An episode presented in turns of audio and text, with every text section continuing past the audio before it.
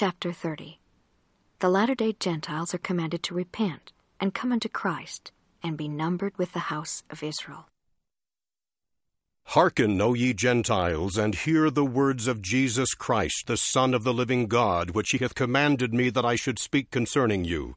For behold, he commandeth me that I should write, saying, Turn, all ye Gentiles, from your wicked ways, and repent of your evil doings, of your lyings and deceivings, and of your whoredoms, and of your secret abominations, and your idolatries, and of your murders, and your priestcrafts, and your envyings, and your strifes, and from all your wickedness and abominations, and come unto me, and be baptized in my name, that ye may receive a remission of your sins, and be filled with the Holy Ghost that ye may be numbered with my people who are of the house of Israel.